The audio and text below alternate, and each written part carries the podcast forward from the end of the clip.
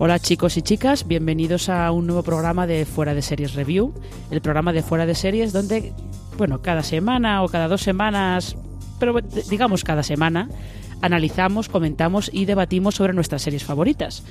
Eh, ya sabéis que pueden ser series que, bueno, a lo mejor se emitieron hace ya algunos meses, pero nosotros estamos grabando ahora también en parte porque con esta serie en concreto pasa una cosa muy curiosa que es que eh, se estrenó cuando Juego de Tronos estaba terminando su, emisión, con lo cual pasó un poquito desapercibida en primavera y parece que ahora está recuperándola bastante gente. ¿Qué tipo de serie, qué serie es esa? Perdón, pues eh, os voy a pedir que os, vayáis mentalmente al condado de Yorkshire, en Inglaterra, situados a mediados del siglo XIX. Pensad una casa campestre, bueno, de gente pudiente más o menos aristócratas rurales ingleses, no de alto copete, pero bueno, que viven bien.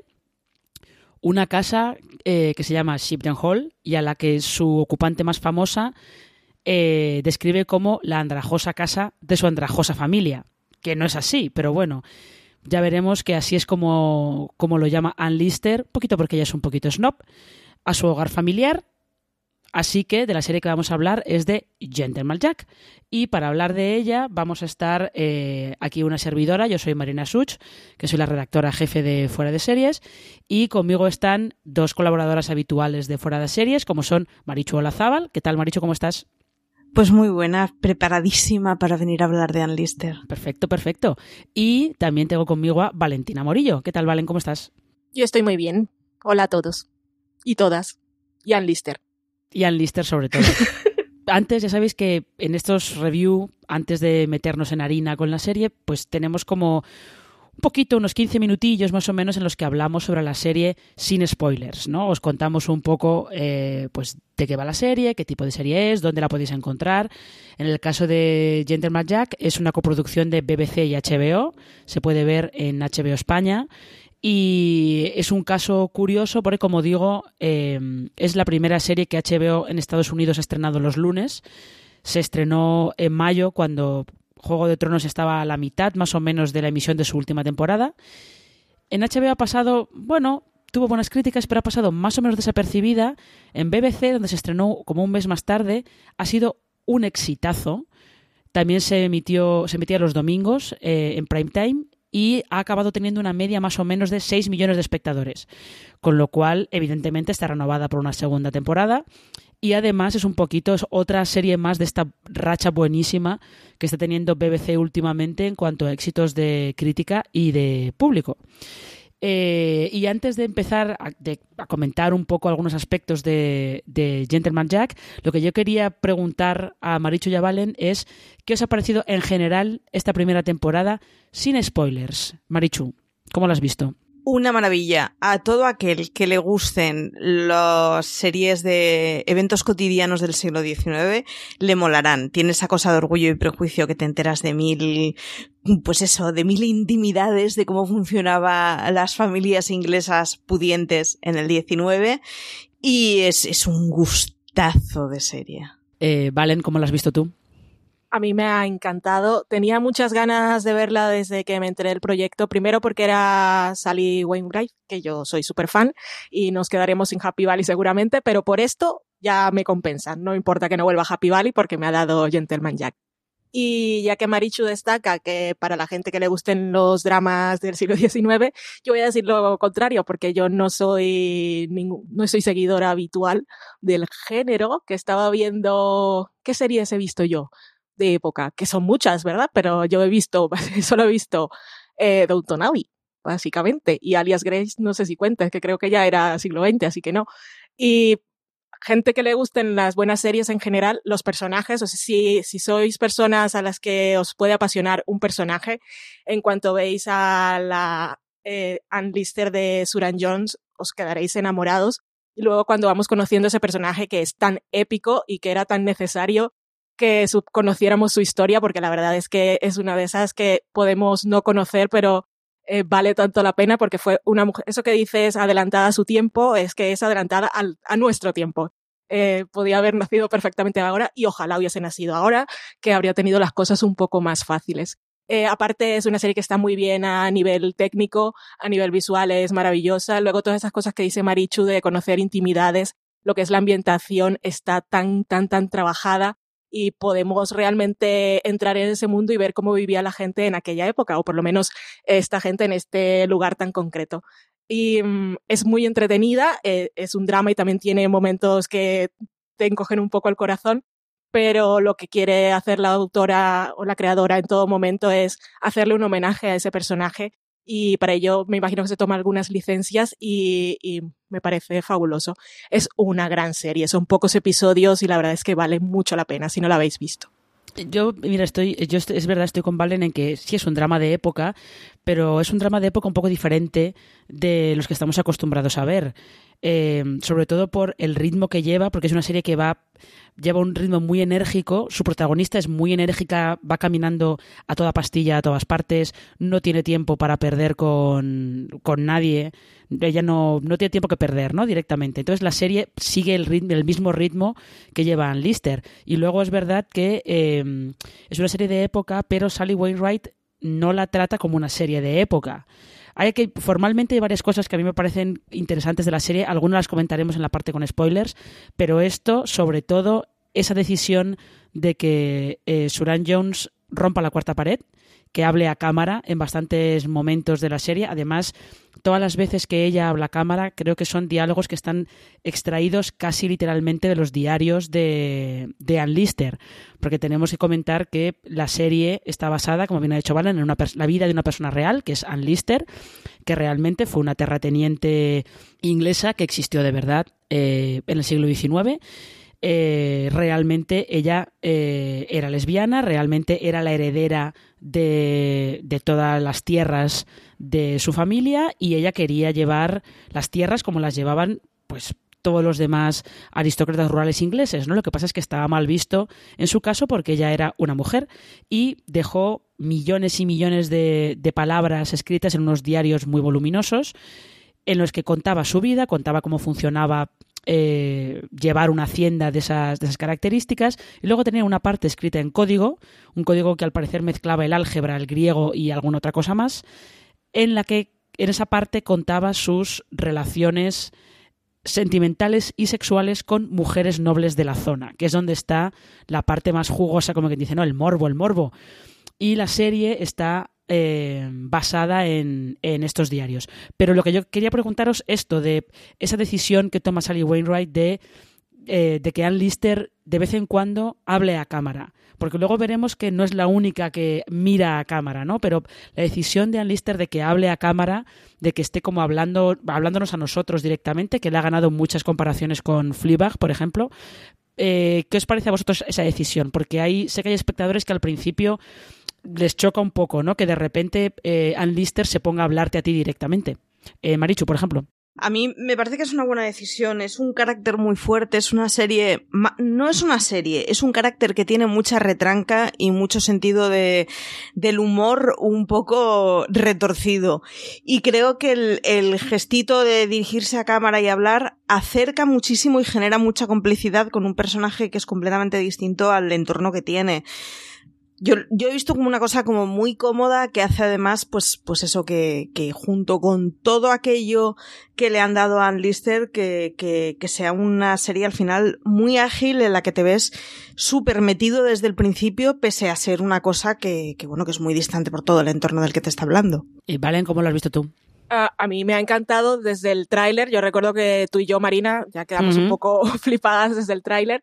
Y es una cosa que un poco dices, oh, no, no es lo que estamos habituados en, en el género, si llamamos al drama de época, pero le, eh, me gusta cuando estos recursos están justificados, porque en el caso de Anne, aparte de que eh, obviamente están aprovechando que eran los diarios y quieren hacerlo más personal, la serie está contada desde su punto de vista, siempre. Entonces tiene mucho sentido que ella rompa esa cuarta pared y a mí me gusta mucho más eh, cuando se utiliza este recurso simplemente la mirada furtiva.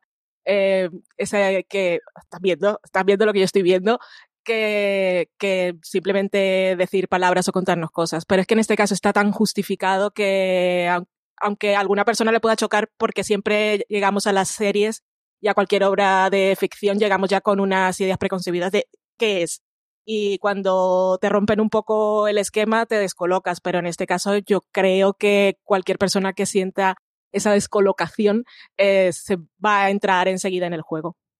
Sí, es, es una. Eh, es una eh, decisión muy consciente. Además, eh, es muy consciente, es una decisión que saca un poco a la serie de lo que sería la constricción de los dramas de época. También lo hace elegir a una actriz como, como Suran Jones, eh, porque Sally Wainwright ha comentado varias veces que Suran Jones le parece una actriz demasiado contemporánea para verla anclando un, drama de época, pero luego cuando la ves como Ann Lister, dices, es la única persona que podía, interpretar a este personaje. O de Suran Jones es una cosa impresionante, es impresionante antes de que nos metiéramos con spoilers, solamente una cosita pequeña antes de terminar, eh, mencionar un poco algo sobre Sally, Sally, Wainwright, ¿no? Vale, tú has dicho que eres muy, que eres muy fan. Em, ¿Nos puedes contar un poco quién es esta, esta mujer, quién es Sally Wainwright o qué otras cosas ha hecho para, para los oyentes que a lo mejor quieran saber un poco más de ella?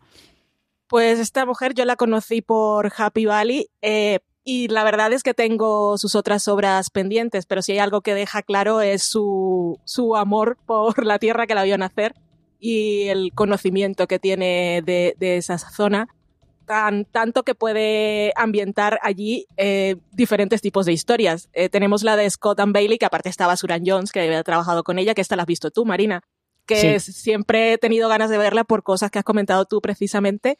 Y luego tiene la del último tango en Halifax, que dices, puedes hacer tantas series ambientadas en un sitio tan concreto y que queda como poco relevante cuando piensas en, en, el universo entero. En el universo, madre mía, como si fuera a ser la serie con los de Júpiter. Eh, y eso, es una mujer que es muy talentosa, que eh, siempre, como se puede ver en todas sus obras, eh, le interesa mucho hacer retratos de personajes femeninos, que son personajes femeninos complejos y son muy diferentes entre sí y son mujeres que a veces, menos Scott and Bailey, que era un poco más, creo que era un poco más ligera, pero no sé hasta qué punto. Happy Valley es una historia que es muy intensa, pero su protagonista también es un personaje que en cuanto lo ves en la primera escena, que es aquella que está mm, dialogando con una persona que está a punto de, lanzarse al vacío, de matarse, cometer suicidio, que es una expresión que usamos pero que no está bien. Em, y, bueno, es una mujer que es muy talentosa, que aparte aquí la vemos dirigiendo, eh, que yo no era, no sabía si había dirigido antes, pero con Gentleman Jack fijándome en los títulos de crédito vi que sí y que tiene mucho talento para lo visual, que aparte supongo que le irá bien cuando escribe, ya escribirá pensando en cómo se van a ver las cosas. Pero lo que más destaca en Sally son los Sally, que es amiga mía, eh, son, son sus el retrato de los personajes femeninos, que la verdad es que son todos impresionantes y te enamoran. Mm, Scott and Bailey, eh, yo, estoy deseando que la traiga alguna plataforma, porque es una serie de policías con Suran Jones, efectivamente, y em, Leslie Sharp, perdón, eh, y está, está muy bien. Son dos personajes fabulosos. Em, Marichu, ¿tú habías visto algo de Sally Wainwright? ¿Algo? ¿Antes habías visto Happy Valley, por ejemplo? Sí, yo vi Happy Valley, lo que pasa que la vi como hace, un, yo creo que un porrón de años. Y es de estas series que me gustó muchísimo, me gustó muchísimo ella, y sin embargo olvidé prácticamente la existencia suya. Y, y con Gentleman Jack es como, mm, bueno, amor a primera vista. O sea que le tengo que, echar más ojos a ver que, por dónde para esta mujer, porque es de esos personajes que, que ya te digo, vi Happy Valley me encantó, y sin embargo borré completamente de mi memoria, hasta que la he recuperado ahora con Gentleman Jack, que además yo he visto después de la emisión, o sea que Totalmente outsider estoy. Bueno, es que es verdad que las otras series de Sally Wainwright no han llegado a España. Llegó Happy Valley, que aquí la, ha emitido Movistar Plus, que desde luego es una cosa mucho más seria y mucho más tremenda, con algún, detallito de humor por ahí, pero es bastante intensa. Pero las otras, Scott and Bailey y las Tango en Halifax, aquí no han llegado a verse. Con lo cual, bueno, a ver si se animan, alguna plataforma se anima, las incluye, aunque sea como relleno de catálogo, y las podemos ir viendo por aquí. Pues eh, si os parece, vamos a hacer una pequeña pausa, vamos a escuchar la sintonía de Gentleman Jack, que en este caso está compuesta por Murray Gold, que lo sepáis, que era el compositor de cabecera de las primeras temporadas del área nueva de Doctor Who. Y, eh, de Years and Years. y de Years and Years, efectivamente, porque era, colabora mucho con Russell T. Davis. Eh, que por cierto, ahora vamos a empezar con las conexiones. Russell T. Davis y Sally Wainwright escribieron juntos en Coronation Street. Que lo ah, Una de esas clásicas. Así que son colegas. Sí, porque en Coronation Street también empezó Suran Jones.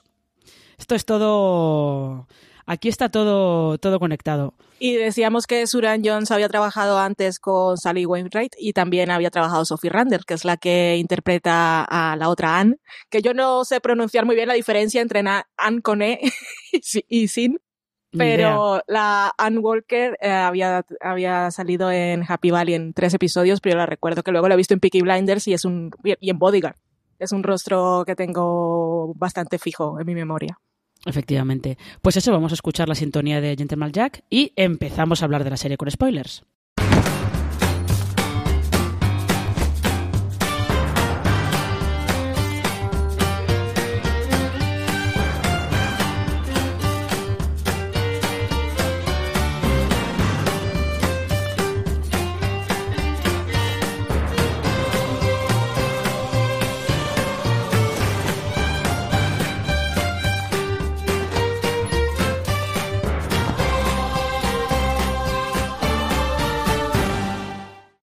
Ya estamos de vuelta y vamos a meternos ya en, harina. Vamos a hablar ya sin tener que, cortarnos por si desvelamos algo que no debemos, de cosas ya concretas de esta primera temporada de ocho capítulos. Hemos hablado antes de esas miradas a cámara, es como hace que eh, parece que Ann Lister te está hablando a ti directamente. Y también hemos dicho que hay otras, eh, otros personajes que de vez en cuando lanzan miradas furtivas a cámara. Y aquí yo tenemos que hablar primero de la familia de Ann Lister, de su hermana, de su tía y de su padre. Y yo confieso que eh, lo de Marian, Marian Lister me hacía muy feliz. O sea, cada vez que Marian mira a cámara con unas caras de fastidio de ya está otra vez esta mujer fastidiándome el invento, me hacía muy feliz. Pero muy feliz.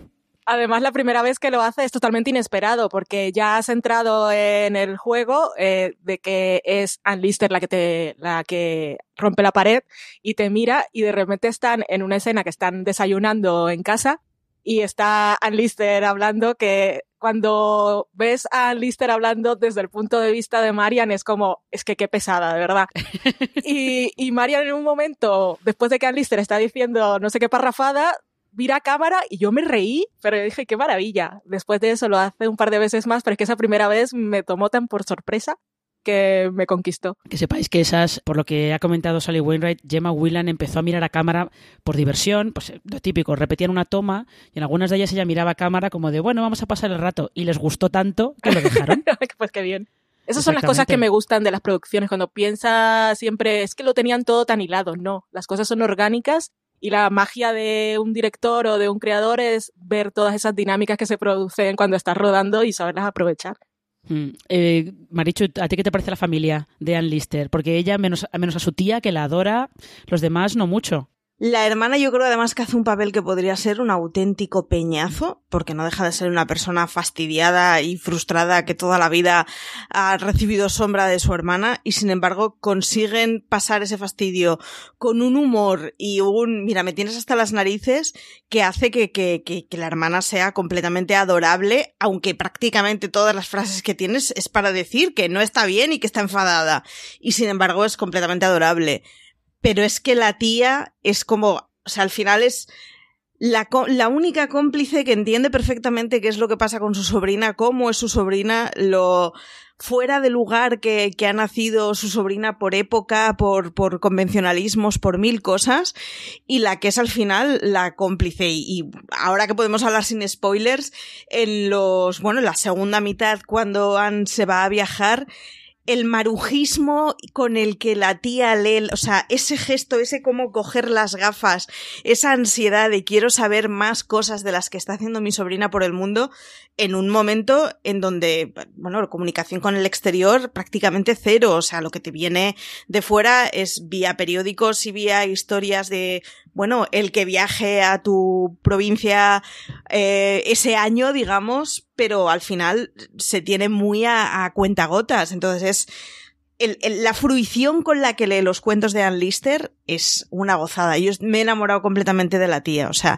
porque además conocía muy poco de la, de la historia de Ann Lister y era como cada vez que la tía tenía algún tipo de dolencia, era como, Dios mío, no, no, no, no me digas que va a pasar algo, no quiero que pase nada malo. Es un amor de mujer. Es que además la actriz que hace de la tía de, Ann Lister, que también se llama Ann Lister, esta actriz se llama Gemma Jones, eh, ha estado esta primavera como haciendo de abuela, tía que apoya mucho a, su nieto, eh, sobrino o lo que sea, porque estaba aquí en Gentleman Jack. En Rocketman era la, la, abuela de Elton John también que lo apoya, que le parece genial todo lo que haga su nieto. La pobre está un poco encasillada. Era, para quienes a lo mejor no recordéis, era la madre de Bridget Jones en el diario de Bridget Jones. Ahí no era demasiado, no la apoyaba demasiado, pero bueno. Nos hicieron sufrir con en esa parte final de la temporada cuando la tía está enferma y Ann Lister está enviando las cartas y la tía casi que tiene una razón para despertarse cada mañana para ver si llega correo que aparte la sobrina pues escribía muy bien, que todo era una delicia, era como vivir, vivir y disfrutar la vida de esa sobrina que estaba lejos, pero yo pensaba, como no me sé la historia, me sé algunas partes muy claves, pero la parte de la tía no, yo estaba sufriendo que no llega, que no llega el drama. Y afortunadamente no, yo lo pasé muy mal, yo dije, no, por favor.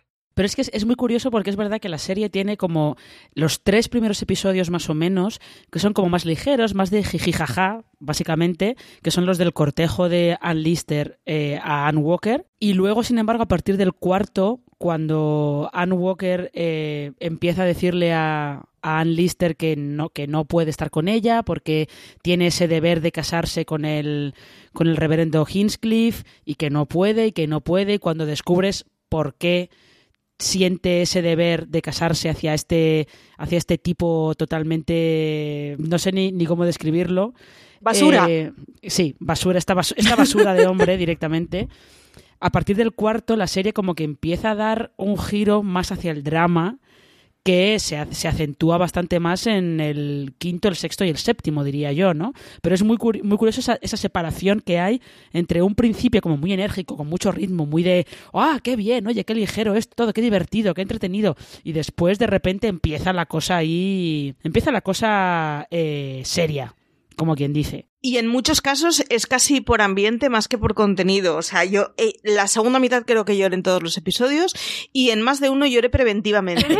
O sea, el rollo ese, o sea, la, primera vez que a la tía hablan de, de, pues las llagas en las piernas y tal, yo, o sea, me puse a llorar como una madalena, como una madalena en plan, a esta me la matan, a esta me la matan. ¿Qué está pasando? Nada.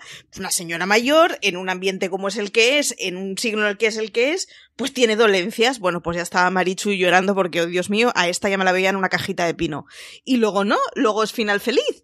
O sea, es mucho de tono. Yo he hecho más de un lloro preventivo. me gracia lo del el lloro preventivo. Tal cual. Está bien, está bien pensado. Em, pero yo hay una cosa que sí que quería, lo que antes hemos comentado de que formalmente es una serie que toma unas decisiones bastante interesantes, sobre todo sobre cómo cuenta la historia de, de Ann Lister, o más bien cómo retrata a Ann Lister, porque viendo cómo, cómo enfocan muchas veces a Ann Lister en medio de la naturaleza, eh, o cómo la enfocan sobre todo al final, la escena final, eh, el reencuentro final de, de, las dos Anne ahí en la mina, en, la cima de la colina y todo, eh, está tratada como un, no como una heroína romántica, sino como un héroe romántico. Héroe hombre, tipo ahora que justo la serie que emitió BBC después de Gentleman Jack era la última temporada de Poldark, es que Ross Poldark y Ian Lister están retratados de una manera muy, muy parecida. Los dos solos, desafiantes en medio de la naturaleza, los dos tienen unos objetivos muy claros de, de lo que quieren hacer con su hacienda, con su dinero, con su posición social, los dos persiguen un amor que tiene muchos, eh, al principio tiene muchos inconvenientes no sé cómo habéis visto vosotros esa, ese retrato de, de Anne Lister como, más que como heroína, como héroe en este, en este caso. Cristina Domenech, en un hilo que tiene magnífico que os pasaremos luego en el enlace, lo definía como formas victorianas de masculinidad paternal y controladora. Además es que me lo he anotado cuando lo he leído esta mañana. Porque, porque es verdad, hay más de un momento que de hecho la forma que tiene de relacionarse con Anne Walker es muy de eh, ven bajo mi ala que soy yo quien se encarga de, de bueno, de, de, ejercer el control sobre la familia que vamos a, a entablar tú y yo, ¿no? Y, y, sí que hay muchas cosas que son eso de comportamiento de hombre. Y de hecho, una de las cosas que decía Cristina es que, que le gustaba mucho que en, en la sintonía inicial hubiera eh, muchos guiños a la forma de vestirse masculina, porque es una cosa con la que Alistair estuvo pues negociando toda la vida y experimentando hasta tener su propio estilo. O sea, sí que tiene muchas cosas que reflejan la serie que, que no es una mujer masculina. Hay, tiene ciertas formas de comportarse sociales que son de, del caballero de, de, alta alcurnia del siglo de, de, de, buen bolsillo del siglo XIX y es sobre todo eso, el, la masculinidad paternal que decía Cristina Domenech, el, el manejar a Walker en muchos momentos como no te preocupes, eres una mujer débil, vengo a cuidarte, vengo a, a, a darte seguridad y la llegada de esa escena final realmente es muy de señorita con vestido mucha en agua y un sombrero súper historiado viendo a su héroe por fin en el final en el que se pone el sol y se besan románticamente y todo tiene un final feliz, ¿no? Es, es bueno, es, es mucho del carácter que han querido dar en la serie y que por lo que parece además corresponde mucho a la realidad. O sea que a mí me ha parecido una gozada, sobre todo porque se aleja. Yo, pasa una vuelta más que la idea de, de, una lesbiana masculina que se puede tener de finales, o sea, de, del siglo XIX. Es una cosa más compleja que eso y, y es una cosa preciosa, pero que debía ser dificilísimo de, encar de, encarar. En algún momento, de hecho, en la serie hacen referencia al, bueno, yo hago como si todo me entrara por un oído y me saliera por el otro, pero me doy cuenta de lo que se dice, me doy cuenta de las risas, me doy cuenta de las miradas, ¿no? No tuvo que ser fácil. No, desde luego que no. Y, y bueno, esto todo es, es bonito cómo queda y la verdad es que es un acierto siendo la serie, el tipo de serie que es, el género que es y lo que estamos acostumbrados, que realmente todo es un constructo social. Y ella rompió todas las convenciones de aquella época que decían lo que era masculino y lo que era femenino, lo que era un hombre y lo que era una mujer, que hoy en 2019 ya sabemos que todo eso es un invent. Y, pero, pero es bonito cómo la serie encuadra y cómo enmarca precisamente para, para mostrarnos que, vale, si has estado acostumbrado a ver este tipo de imágenes siempre como el, el caballero, el héroe, como decía Marina, comparándolo con Poldark, pero es precioso ver a dos mujeres porque no tiene nada que ver que uno sea masculino y lo otro femenino porque no, no existe. Hola. es, esto es una cosa curiosa, ¿no? Yo esto, si os interesan estas, estas dicotomías entre lo que se está contando y cómo se está contando, porque al final Gentleman Jack te está contando de una manera convencional una historia poco convencional. Eh, uh -huh. Hay una película que se llama El profesor Marston y la Mujer Maravilla, que habla sobre eh, el creador de Wonder Woman, el profesor Marston, que no está muy claro si tuvo una relación de poliamor, pero puede que sí, con su mujer y con eh, un estudiante de la universidad donde él daba clase, ¿no? Y es una historia de amor poco convencional, pero está contada de una manera muy convencional. Y en ese caso también es una película eh, muy interesante con tres actores que están muy bien, por cierto. Os la recomiendo si, si os, interesa, si os interesa todo esto. La tengo eh, en un watchlist de alguna plataforma, no sé cuál, y, pero ahí la tengo desde el año pasado, creo pues es de estas que los actores la hacen mejor de lo que probablemente tiene derecho a ser, ¿no? Está, está bastante bien. Ya que estábamos hablando de justo lo que estaba comentando, lo estabais comentando ahora, de que eh, Ann Lister adopta determinadas convenciones sociales asociadas a, a, los hombres en el siglo XIX, en la época, creo que esta es época eduardiana, no es aún época victoriana, eh, por la reina Victoria sube al, al, poder un poco más un poco más tarde. Estamos aquí como en 1840, no 40, no 1832, sí. 1834 por ahí. Pero aquí lo que también está bien es, aparte de cómo se retrata a Anne Lister, cómo se retrata su personalidad y cómo se muestra eh, la manera en la que ella utiliza esas convenciones sociales asociadas al hombre para, para manejar sus negocios y su día a día, eh, creo que también merece la pena que hablemos de cómo la serie maneja a Anne Walker y específicamente los problemas mentales o la enfermedad mental que sufre Anne Walker. No solamente porque el reverendo Hinchcliffe, o como yo lo llamo, ninguna serie británica de época sin su reverendo imbécil, está en, en Emma, está en Sentido Sensibilidad, está en todas. En todas hay un reverendo idiota. Eh, no solamente es en la los vida problemas... real también. Ya. Eh, no solamente es el problema de que Hinchcliffe pues, abusa sexualmente de ella cuando es más joven, sino el problema de que ella realmente eh, tiene una enfermedad mental. ¿no? Entonces quería, quería eh, preguntaros cómo habéis visto el retrato de, de, Anne Walker, porque yo creo que menos un detalle que a lo mejor, bueno, puede ser un poco más controvertido, creo que está llevado con, con muchísimo tacto y, y, está muy bien eh, manejado. Sí, porque estamos hablando de una época en que las enfermedades mentales no estaban diagnosticadas. Entonces no había un diagnóstico, no tenían cosas, no tenían nombre, los tratamientos eran un poco tal que así, sal pasear y este tipo de cosas. Sin embargo, eh, es muy interesante que, eh, bueno, lo que más me gusta es que Ann Lister sí reconoce que hay un problema y sí siente que debe recibir algún tipo de tratamiento.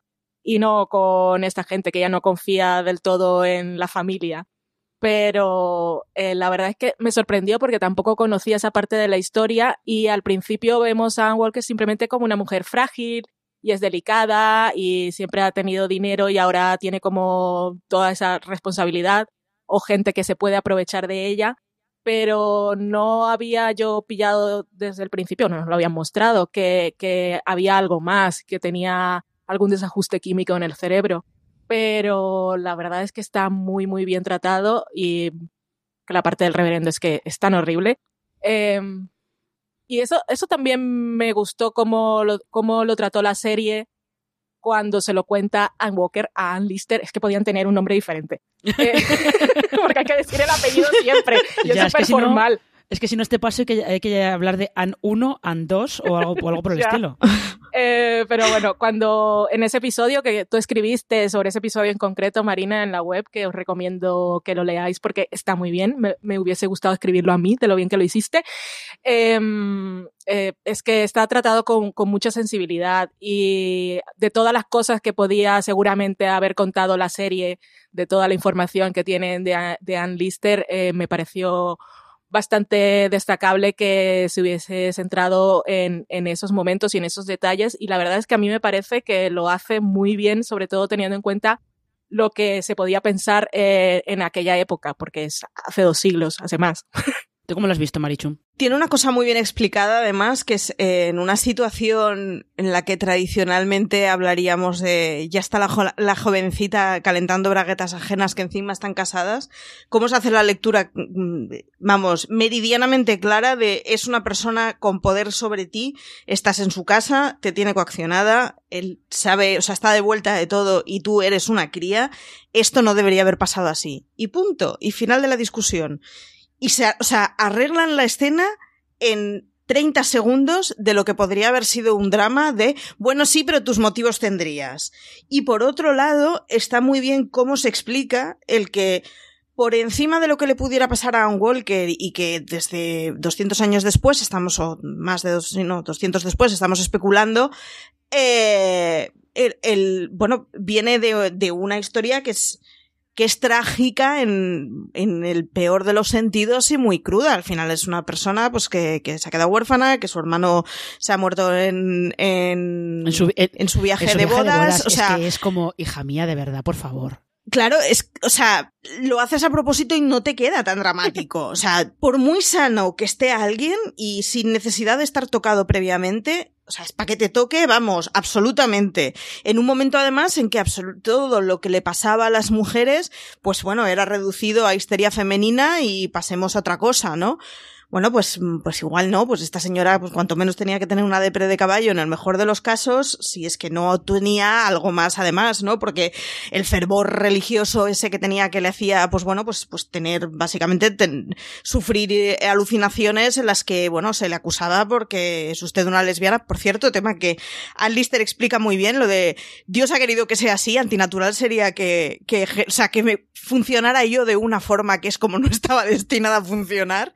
Pero, claro, Ann Walker, o sea, tuvo que tener muchas moviditas internas de absolutamente todo lo que le rodeaba. Está muy bien explicado y está explicada, yo que, o sea, con todo el respeto del mundo, pero tienden a aburrirme las historias de amor y las historias de personas que tienen problemas en el coco. Lo reconozco, me aburren. Y sin embargo, está explicado de una forma impecable que deja completamente sentenciado y completamente claro el que es un tema grave que le persigue durante toda la vida y sin embargo no se hace latoso en ningún momento.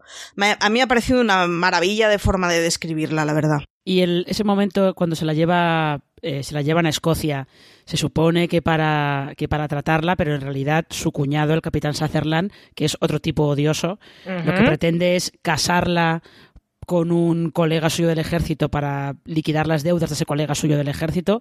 ¿Y qué os parece ese intento de suicidio de, de Anne Walker allí? Porque tal y como yo lo vi, es como una cosa de... Eh, no lo piensa mucho, ¿no? Es como un impulso así de repente y luego se, se queda de... Bueno, no sé qué acabo de hacer, pero acaba de pasar algo muy serio. ¿Cómo veis eso? Porque yo sí que leí algunas, algunos comentarios de espectadores que se habían quedado como un poco de... Os lo podríais haber ahorrado esto. Pues no sé yo si te lo puedes ahorrar o no. Al final eh, podemos verla casi como cuando a una persona la, ya, la internan en un centro psiquiátrico contra su voluntad o un centro psiquiátrico que no tiene las mejores formas del mundo. Es una persona que está aislada, que tiene, tiene problemas que no le han sido diagnosticados, que no está recibiendo tratamiento, que se siente sola, que puede tener paranoia, podemos tener todos, que te sientes atacado, que ella se sentía que igual me está, se están aprovechando de mí y luego tenía todo su conflicto, quiero a Anne, pero esto no es lo correcto o voy a tener problemas. Yo creo que es eh, para mí me parece una reacción que puede tener una persona en sus condiciones, es condiciones mentales y las condiciones en las que estaba viviendo en ese momento. ¿Te lo podías ahorrar? Pues seguramente, pero igual esto no fue licencia dramática y sí ocurrió de verdad. Que no lo sé.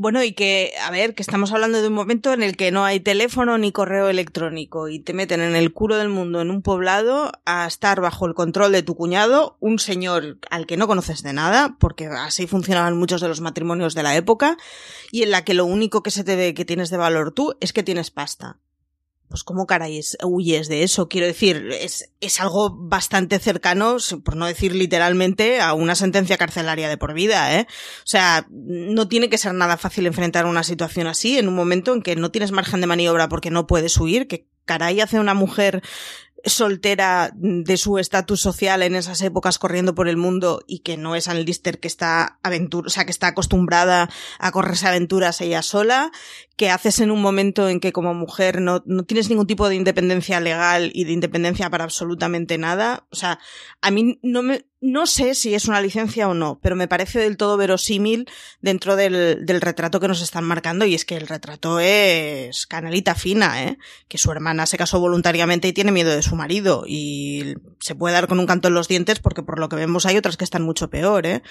Hombre, la situación es... Tenemos, tenemos esa subtrama con el, con el arrendatario, que pues, ahora mismo soy incapaz de acordarme de cómo se llama, Hardcastle, creo. Eh, el arrendatario, este borracho que maltrata a la familia y al que al final el hijo mayor se lo da de comer a los cerdos. Parece que eso parece que lo haya sacado de... que lo sacara de Aníbal. Sí. Pero sí, tenemos, poco, tenemos poco esa comparación entre, entre ese arrendatario borracho que maltrata a la mujer y el otro tipo de maltrato que, sufre la hermana de Anne Walker con, con, su marido, que lo que pretende es tenerla en casa teniendo muchos hijos y él pues dedicarse a sus cosas e intentar sacar el dinero a, a su cuñada y sí, es un poquito, es un poquito despreciable, la verdad, este hombre. Bueno, y que al final es un tipo de retrato que cuando lees obras del 19, bueno, iba a decir obras del 19 de Inglaterra, pero porque es, o sea, no sé, supongo que suceda lo mismo en otros lugares, pero yo, suele ser el entorno que me gusta al final leer cosas. Al final es que es así, o sea, una mujer vale tanto como la pasta que tiene o la dote que tiene. Entonces, bueno, eso y sus capacidades reproductivas son las dos cosas que hacen que una mujer pueda ser interesante. Pues al final, pues, ¿qué quieres que te diga? O sea, es una lotería que el pollo que te toque sea un, un, cínico y un despótico como es el cuñado o que sea un borracho maltratador como ocurre con el de los cerdos, ¿no? Que en fin, bendita caidita a los cerdos. Y las ganas, con, las ganas que nos quedamos, yo me atrevo aquí, me arriesgo y hablo por las tres y, y por más gente, supongo, de, de, ver a la hermana de Ann Lister también saliendo de allí. Que al principio la conocemos poco, pero después que tiene esa conversación con ella y porque al principio no sabe si la hermana también le importa todo tres pepinos o también eh, puede pudiera estar en, en, el juego con el marido o, que no le importara realmente. Y cuando habla, o le das la oportunidad de hablar al personaje y ya entras un poco más en esos que es consciente de su situación. Y joder, yo tengo unas ganas de que salga de allí, que veamos más en la segunda temporada y yo me invento, ahí me dan igual las cosas. ¿Pasó en la realidad? No me importa, pero que esta mujer salga de ahí, por favor. Ya, si es que es que, es que I want to believe. Sí. Es que pobre, es que pobrecita, pero no sí, o sea, es una cosa que se aprende, por ejemplo, leyendo los libros de Jane Austen, que eh, mucha gente dice, ah, es que son novelas románticas. En realidad son novelas sobre el dinero, uh -huh. sobre cómo conseguir una posición social sí. y son sobre el dinero, porque todas las, todas las heroínas de Jane Austen lo que están buscando es un marido del que puedan vivir porque ellas no pueden trabajar, la sociedad no les permite trabajar. Pero sí, bueno, más o menos es eso. De hecho, el acercamiento inicial de Anne Lister es de mercenaria sí. con Anne Walker. Luego se enamora hasta las trancas en cero coma y lo vemos nosotros antes que ella misma. Sí. Pero el acercamiento inicial es de yo bueno, busco casarme con una mujer que tenga una dote potente, que pueda complementar con la mía y que pueda mejorar mi estatus social. Quiero decir, la mirada que tiene Anne Lister en, en inicio es muy masculina y es muy de pues bueno, buscando exactamente lo mismo. Otra cosa es que busca lo mismo porque son los convencionalismos sociales y es a lo que está acostumbrada, pero luego se enamora hasta las trancas y eso mola mucho. Pero el arranque es el que es. Claro, pero es, eh, es la manera en la que los matrimonios se, se montaban en, en, aquella época, en aquellas clases sociales. Eh, tú buscabas eh, alguien que te aportara dinero, te aportara buena posición, y lo organizaban tus familias. No es que fuera, ay Dios mío, te amo, te adoro, me quiero casar contigo. Amor a bueno, primera pero tienes, vista. Pero tienes, pero tienes dinero, porque si tienes dinero, entonces sí que sí que esto puede salir bien. Sí, hay esto un sí cortejo. Eh, toda la, la, todo el, el, retrato de Anne Lister es así, hay un cortejo, ella es la seductora y también ha seducido a una cantidad de mujeres de la zona. Eh, es que el es que me gustaría tanto que fuera mi amiga. A mí eso me maravilla, ¿eh? que sea una completa crápula. O sea, esos momentos en Londres de no me da la vida para visitar a todas, yeah. me maravilla. Pero también está muy bien cuando, en Londres cuando visita a eh, esta, esta amiga que tiene, bueno, amiga, la ex directamente, que tiene Ann Lister, que sí que la, la ve muy claramente. Eh, ve que eh, es alguien que está, está, buscando una conexión que ella no le puede dar, ¿no? Pero que quiere realmente eh, que le vaya bien, no como la otra ex, Mariana, que quiere estar jugando como a dos bandas, ¿no? Quiere estar con el marido, pero quiere estar con Ann Lister. Es un poco, eh, yo creo que esos personajes ayudan también para que veas un, el código moral, entre comillas, que tiene Ann Lister, ¿no? Que es un poco de yo no quiero ser la amante, que te ayuda también a verlo. Y que, al final es, es una mujer muy tradicional. Ella lo que quiere es encontrar a la persona con la que comparta la vida, casarse, mantenerse fidelidad y, y, compartirlo todo. Quiero decir, tiene una imagen en la cabeza de lo más tradicional, lo único es que lo desea hacer con una mujer, pero su idea es casarse, tener estabilidad y de hecho en algún momento incluso hace referencia al, bueno, lástima que no vamos a poder tener niños, pero Quiero decir, claro, no le, o sea, a ella no le viene bien en la historia esta de, bueno, pues ahora resulta que te vas a casar con tu marido, pero mientras tanto me tienes a mí de tapadillo y yo ser una fornicadora, ¿no? No es lo que quiere, no es lo que busca y pues ya está. Cuando le da el, el ultimátum a Walker al final es un poco la cosa de yo estoy buscando claramente una cosa, si me la quieres dar bien, si no, oye, pleguemos Más velas. que tradicional de seguir ella las reglas de la sociedad, ella realmente quiere lo que pueden tener el resto de personas, creo.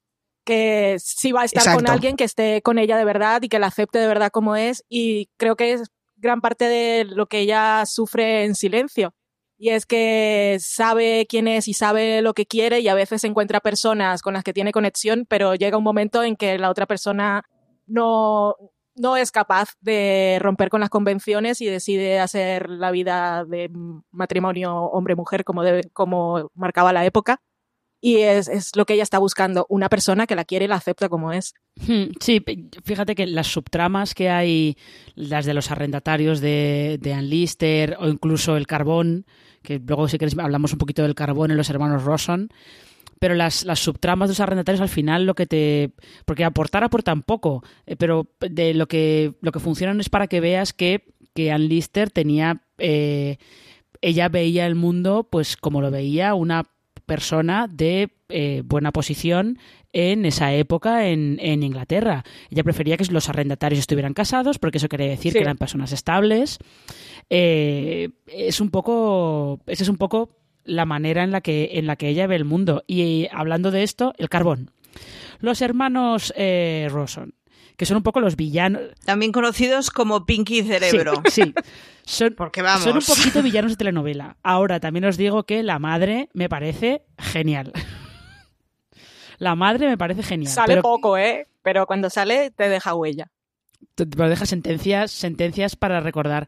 Pero lo del carbón, ¿a vosotras qué os parece? Más allá de que sea pues una muestra de, de los, el tipo de negocios que estaba haciendo Ann Lister y que de verdad ella explotó una mina de carbón en su propiedad. A mí es con diferencia el juego que más me ha gustado. Toda la historia de los robos son de me están robando, no los puedo acusar, pero quiero que quede en evidencia, que paguen y que ellos, o sea, e- ellos y yo sepamos lo que está pasando sin necesidad de hacerlo, de, de desbombarlo a todo el mundo, ¿no? Yo creo que es la, la trama que más me ha divertido de todas, incluyendo por encima de la principal.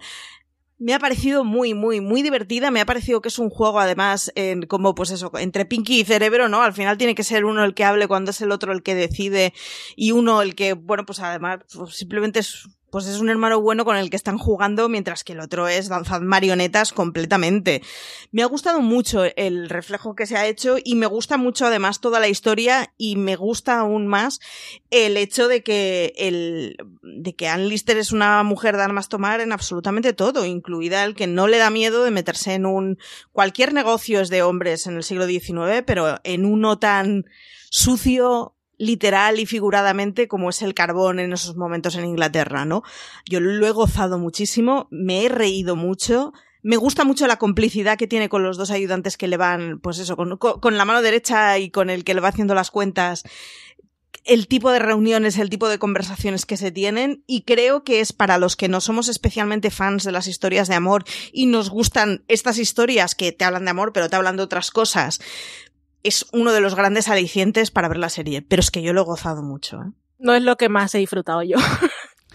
no, eh, me parecía importante porque era una faceta de Ann Lister, que era la parte de mujer de negocios en territorio masculino. Y era interesante también cómo ella no, no tomaba las decisiones a la ligera, luego al final arriesga un poco más de la cuenta, pero se intentaba, bueno, se preparaba con, porque no es tampoco una mujer que crea que lo sabe todo se preparaba con este señor su ayudante. Me gustaba, mis momentos preferidos era cuando se reunía con ellos y comenzaba a decir números, que tenía muy claro lo que costaban las cosas y, y ese- eso, eso me gustaba. Pero no era la parte que más disfrutaba. Mm, tenía miedo por el perrete, porque Ah, el señor también. malo llevaba un perrete y yo dije, vale, al final es el único ser que, que le interesa en el mundo y entonces va cuidando al perrete cuando se baja del carruaje y le tira monedas a los niños a la cara. Es, es que es tan detestable. Y, Sí. y bueno, también nos muestra cómo la gente con poder y sobre todo los señores con poder, pues en esa época y hoy en día también siempre se salen con la suya. Porque aunque tengas pruebas o pudieras tener pruebas, nunca, nunca puedes contra ellos. Efectivamente. Además es algo así como Dios, porque al final es un tío que maneja leyes y banco. Pues ya me dirás tú que más, o sea, le falta además ser cura, porque para controlar la sociedad completa Sí. es una cosa de decir, hostia, es como Dios en la tierra este señor. Más como Dios, como Dios en la tierra, porque luego te dicen que él que es un poco borrachín. Pero si además encima fuera mujeriego, ya sería como Berlusconi en Halifax. Socorro. directamente. O sea, es un, es- sería un poquito en ese plan. Eh, tenemos que ir cerrando este review, pero antes de cerrarlo tenemos que hablar del último capítulo, por supuesto. Y tenemos que hablar de ese final feliz, más o menos abierto, pero final feliz. eh, en el caso de que no hubiera habido segunda temporada, si, si Sí. se hubiera terminado aquí, es un final que está muy bien. Eh, hemos hablado mucho antes de, pues eso, de cómo esto sigue un poco las convenciones de las historias románticas, románticas eh, del romanticismo, además, ¿no? Esto, este final es un poco como Cumbres Borrascosas, pero con sol. Y con, y con personajes menos, menos imbéciles que en Cumbres Borrascosas, que me caen todos fatal. Todos. Son para matarlos a todos. ves. Eh, pero eso, quiero que, que me comentéis cómo veis vosotras ese último episodio, porque yo sí que creo que el último diálogo, el diálogo que tienen ellas dos en, en lo alto de la mina, maneja muy bien la evolución que han tenido los personajes, ¿no? Como Anne Walker adopta o consigue tener un poco de voluntad propia, ¿no? Consigue hacer algo por sí misma y cómo Ann Lister eh, deja ver que, pues que también es un poco vulnerable, ¿no? Que no es el... Yo leí una crítica americana que decía que era como, como Han Solo en el siglo XIX y te, te deja, te deja ver un poco que ella tiene un corazoncito, ¿no? Cuando le dice al Walker eso de por favor no me hagas daño. ¿Cómo habéis visto vosotras esa, ese último episodio? Muy chulo y además hay una cosa que me gusta mucho y es que se supone que Ann Walker es una tipa súper débil hasta que te das cuenta de que la tipa iba diciendo que no permanentemente toda su vida a un montón de trapas que quieren mangarle absolutamente todo lo que tiene. Me parece que es, un final muy chulo y en mi cabeza me va a pasar lo mismo que con Big Little Lies, que he visto la segunda temporada y la he gozado, pero es la segunda temporada de algo que no conozco, como quien dice, porque para mí la primera temporada es única y me va a pasar lo mismo con esta. En mi cabeza no va a haber más temporadas. Veré la segunda temporada y la gozaré, pero será un punto y aparte completamente. Creo que es un final muy redondo, muy bonito, en el que todo acaba suficientemente abierto para que nos podamos figurar qué es lo que pasa. En mi cabeza todo es súper feliz, ya os lo aviso. Y, que yo honestamente lo, lo habría dejado tal cual está. Por otra parte, hay curiosidad porque al estar basado en unos documentos reales y que existen, es como, pues ahora mismo me encantaría mm, que editaran en castellano las 7000 páginas que se guarda de sus diarios, pero lo voy a hacer más por marujismo de, ver qué es lo que toque. Para mí el final que ha tenido es el final perfecto que podía tener. Sí, ese final en la colina es que es, yo no soy nada de comedia romántica, pero es pura comedia romántica, el último beso con la cámara girando alrededor de los protagonistas. Ese reencuentro final eh, es, y era tan importante que lo tuviera precisamente esta historia, porque yo empecé a verla con un poco de miedo, pero dije, esto Mm, sabía cómo acababa alguna cosa, pero claro, estamos hablando de una mujer que era lesbiana en, eh, en, este siglo eh, de la historia y entonces yo pensaba que todo, todo iba a salir muy mal. Y ese momento es que se lo, se lo merecían tanto y fue tan especial que lo hicieran. Sin embargo, para mí el mejor momento de ese final de temporada, vale que su boda no convencional, pero que era lo máximo que ellas, el máximo nivel de compromiso que podían llegar, que era tomar la Eucaristía juntas. Eh, para mí el, el, final maravilloso es cuando salen de la iglesia y están hablando como si estuvieran tan casadas y fueran tan doméstico y tan mundano que están hablando de nada y caminando por la calle, que eso para mí eh, va a ser difícil de superar en una segunda temporada que además depende, ya sabéis que el final de las historias puede ser feliz o no, depende de dónde pongas el punto final, porque las las historias siguen, la gente sigue haciendo cosas y donde elijas poner el punto final, eh, pues a ver cómo lo hacen en la segunda temporada, que pueda ser mejor que esto y no en el final de una historia que puede ser que una de las dos se muera. Porque la gente se muere, ¿sabes? Entonces, a ver cómo lo hacemos. Ya. Bueno, eh, Sally Wainwright ha dicho en varias ocasiones que, que tienen material, que tienen mucho material para continuar la serie, con lo cual pues todo dependerá de cuántos años quieren contar en cada temporada. Eh, pero antes de terminar, sí que quería que me, contarais también cuáles han sido vuestros momentos y eh, o vuestros personajes favoritos, ¿no? Yo eh, creo que hay una hay una, unos momentos que los hemos tocado un poco un poco por encima, que es todas esas noches en las que Anne Walker pues alucina, se le va la cabeza, cree que hay unos fantasmas que van a por ella. Eh, cómo está manejado eh, la relación entre esa prima que, se queda con, con Anne Walker, que al principio tiene una relación como muy contraria con Anne Lister y luego al estar las dos cuidando a, a Anne eh, llegan a ella a un, a un entendimiento.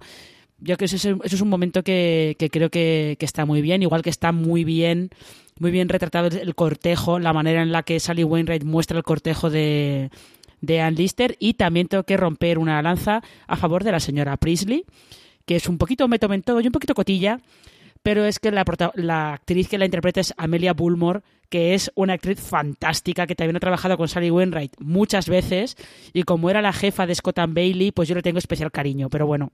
¿Cuáles han sido vuestros momentos favoritos? Por otro lado, espera un apunte. Eh, hay que pensar lo tirada que estás en el culo del mundo. ¿Quién se, o sea, ¿quién se puede resistir a ser una maruja en un entorno así? No, no solo eso, sino que no hay otra cosa que hacer. Sino a semejante cotilleo. ¿Cómo te puedes resistir a semejante cotilleo? No puedes.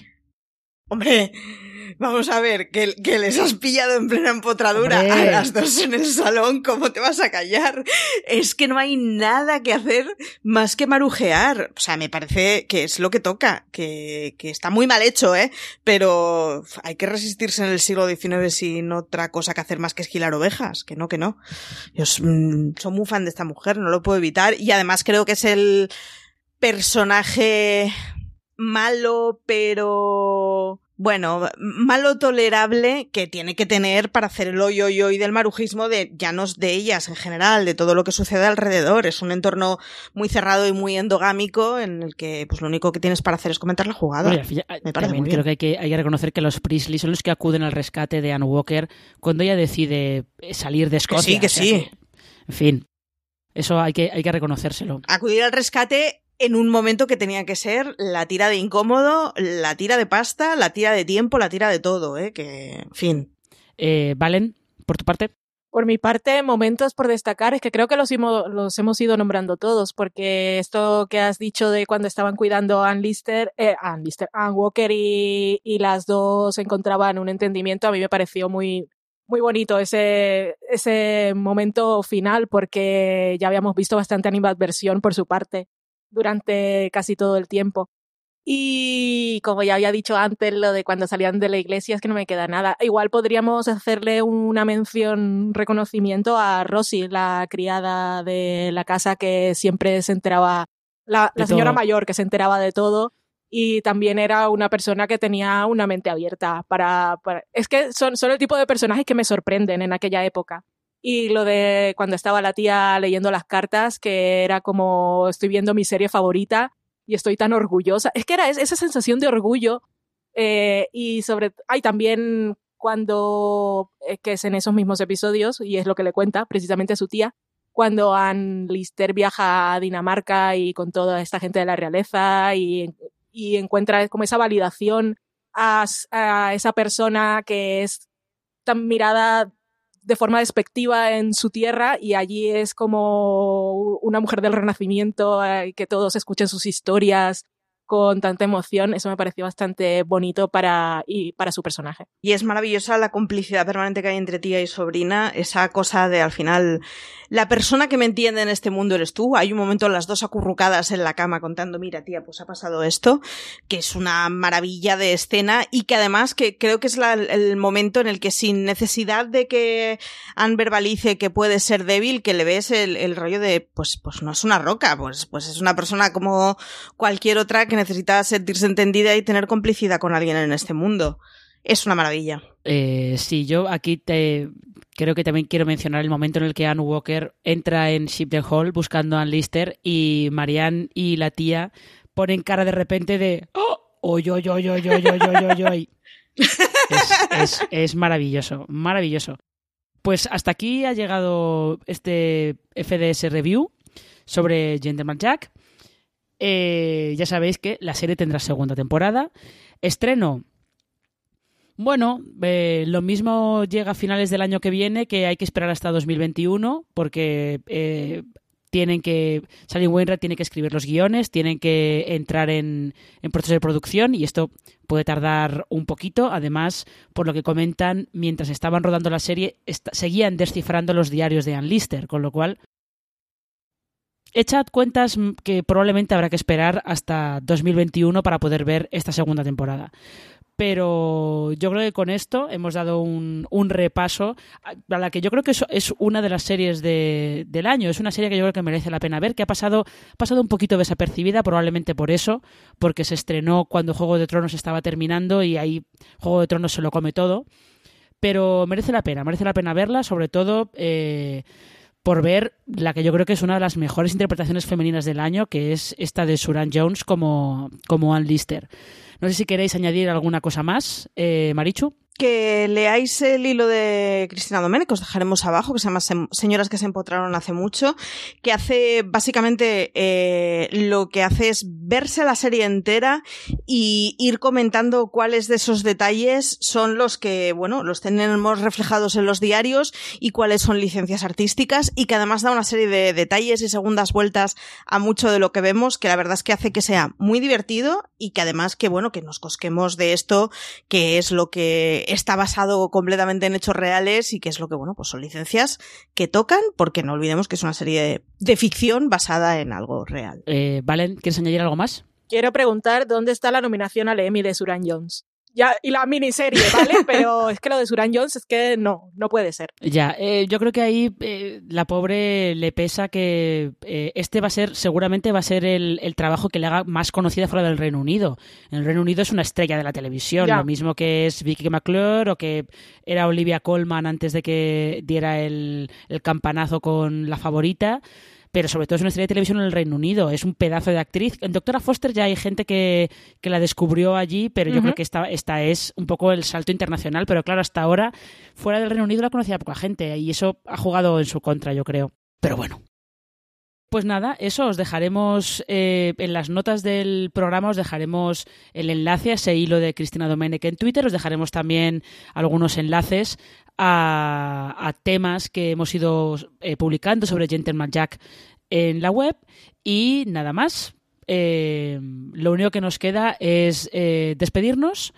Recordaros que podéis encontrar más contenido de fuera de series, no solamente en la web fuera de series.com, sino también en nuestro canal de Telegram, telegram.me barra fuera de series, y que tenéis nuestro canal de podcast para suscribiros a, a, todo lo que queráis, para escuchar reviews, los resúmenes de noticias de la semana en streaming, grandes angulares, lo que queráis. Lo podéis encontrar en Apple Podcast, eBooks, Spotify o en cualquier reproductor que utilicéis para escuchar podcast solamente buscando fuera de series. Así que eh, nada, Marichu Valen, muchas gracias por estar con nosotros eh, en este programa. A ti, siempre. A ti por pastorear, ¿no? Eh, y ya está, con esto nada más. nos despedimos hasta otro, hasta otro programa. Hasta más ver.